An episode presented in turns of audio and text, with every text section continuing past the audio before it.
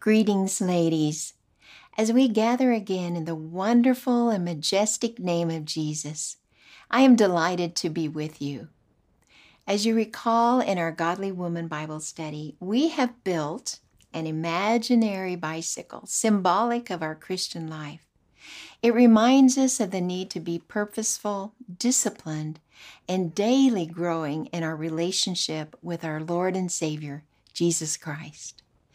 Before we look into chapter 10, called Moving Toward Maturity, let's hear from Irma's heart to yours.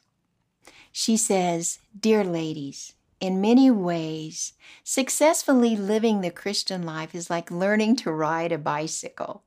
The back wheel of the bicycle might represent the basics of a disciple's life. The daily disciplines which require commitment and skillful hands. The front wheel of the bicycle would represent the disciple's character and guidance system. The integrity of heart, so vital to a maturing Christian's life. To ensure that one does not live that first year of their Christian life over again for years without growth a disciple needs to do two things. Firstly, acquire basic skills through a daily habitual walk with God, which is the back wheel. Secondly, approach all of life in terms of definite goals and a specific system of guidance, the front wheel. May you be moved more toward maturity as you study this lesson. Love Irma. Ladies, are you working so hard on being a good Christian, but in reality you're experiencing little joy or peace in your life? Are you trying to live for Jesus, but at the end of the day you're angry and just can't keep up the positive front? Ladies, do you feel disoriented, disconnected, and defeated in your life while tremendously desiring to have a life that reflects the character of the Savior? Well, I have wonderful news for you. Philippians 1, verse 6 says, Being confident of this very thing, that he who began a good work in you will perfect it until the day of Christ Jesus. That day, of course, is the promised return of our Lord. It is God's job through the power of the Holy Spirit to grow us and change us to reflect our Savior in all of our life. Before we begin chapter 10, let's pause to pray. Dear Father, we need your perspective on maturity. Give us your thoughts, understanding, and enlighten us to know how to rest in the truth that we can trust you to change us, to be more like you. In Jesus' name, Amen. Let's look at the drawing of our bicycle again. We're going to add the front wheel to our drawing and identify the rim as moving toward biblical character. The front wheel represents our character and guidance system. The vertical spokes are one, attitude and self control. Second, the horizontal spokes are persistence and maturity. Let's look at each spoke and define them.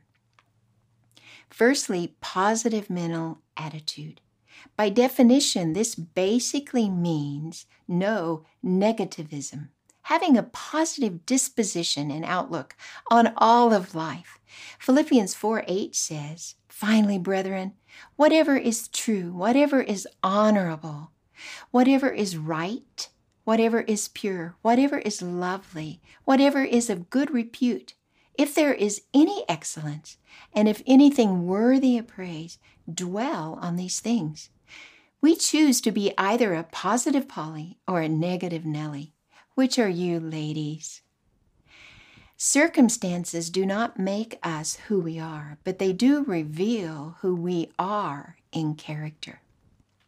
Secondly, self control can be defined by taking positive action as an act of the will, not pampering the flesh or letting emotions or feelings control us. Look at 1 Corinthians 10:27 which says, "But I discipline my body and I make it my slave, so that after I have preached to others, I myself will not be disqualified." Ladies, we have self-control as a fruit of the spirit according to Galatians 5:23. We just need to call out to the Holy Spirit to help us choose it. One of the jobs of the Holy Spirit is to be our helper. Thirdly, persistence. Endurance and or perseverance means not quitting or being sidetracked by other people or by circumstances. Hebrews 10, verse 36 says, For you have need of endurance, so that when you have done the will of God, you may receive what was promised. Verse 39 says, But we are not of those who shrink back to destruction, but of those who have faith to the preserving of the soul. This verse precedes the chapter called the Hall of Faith. If you are discouraged, frightened, hopeless, lacking persistence or vision, read slowly through Hebrews chapter 11. It will stir your soul, build you up, and give you hope, and help you identify with other believers whose faith has endured to the end. Fourthly, mature personality. This means full grown, completely developed in one's individuality and disposition. Ephesians 4, verse 13 says, Until we all attain to the unity of the faith and of the knowledge of the Son of God, to a mature man, to the measure of the stature which belongs to the fullness of Christ. Ladies, do you act, feel, or respond to life situations like a child? Or do you respond like a mature person who has grown to the height of the measure of Christ? Basically, all of us have done both. Let me give you an illustration. The scene is you are at church gathering and enjoying your cup of tea and munching on a biscuit when someone accidentally bumps into you, causing you to spill your tea on the floor. You are embarrassed. When someone asks you, Why did you spill the tea? you are thinking, Isn't that obvious? Someone bumped me. However, the hidden answer is because tea was in my cup. If coffee had been in my cup, then what would spill out would have been coffee. The truth is, ladies, whatever is in our cup, if bumped, will spill out. And further expanding, let's take the symbolism and equate the person with the cup and the bumping with life. We must ask ourselves, ladies, when life bumps me accidentally, what spills out of me? What is inside of me, deep in my soul? Is it love, joy, peace, patience, goodness, kindness, faithfulness, gentleness, and self control? Or is it immorality, impurity, sensuality, idolatry, sorcery, enmity, strife, jealousy, outbursts of anger, disputes, dissensions, factions, envying, drunkenness, and carousing? We want the fruit of the Spirit in all His splendor to flow from us at all times, but occasionally we react in the flesh, respond without thinking, or allow our emotions to control us. To carry the bicycle concept a step further, remember that if you don't move on, you'll fall off or even stop. There seems to be four main areas the mental, emotional, physical, and spiritual, which cause people to falter in their Christian lives.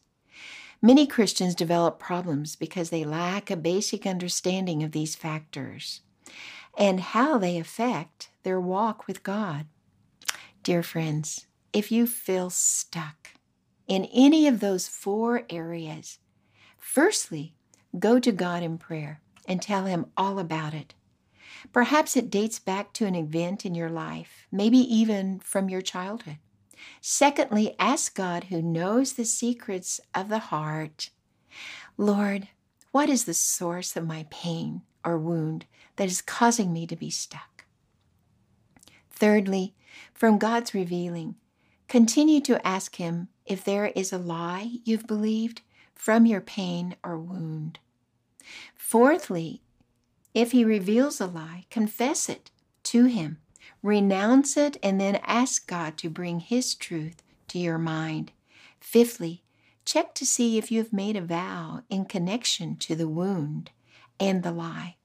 A vow usually starts with a statement like, I will never, and finishes with a vow such as, I will never trust anyone again. If so, renounce and reject that as well. Finally, ladies, commit yourself completely to Jesus in mind, body, and soul, asking Him to heal what needs to be healed in you and to perfect, confirm, strengthen, and establish you. 1 Peter 5:10. Now, walk in this new truth and freedom. An excellent example of a man of godly character is Job. When Satan was given permission to test Job, in one day, Job lost all of his livestock, plus some of his servants from marauding bands.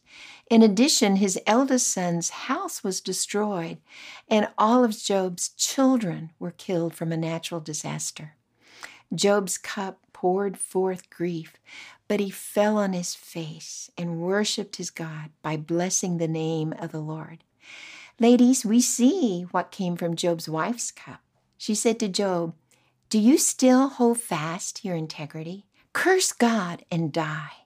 This is our challenge, ladies, to be of mature character so that when life crashes in on us unexpectedly, we will pour forth the love of God and the fruit of the Holy Spirit. Ladies, let's end our time in prayer. Dear Father, who will separate us from the love of Christ? Will tribulation or distress or persecution or famine or nakedness or peril or sword? But in all these things we overwhelmingly conquer through him who loved us. For I am convinced that neither death nor life, nor angels nor principalities, nor things present nor things to come, nor powers, nor height, nor depth, nor any other created thing will be able to separate us from the love of God, which is in Christ Jesus our Lord. In his name we pray. Amen. Ladies, until we gather again, bye for now.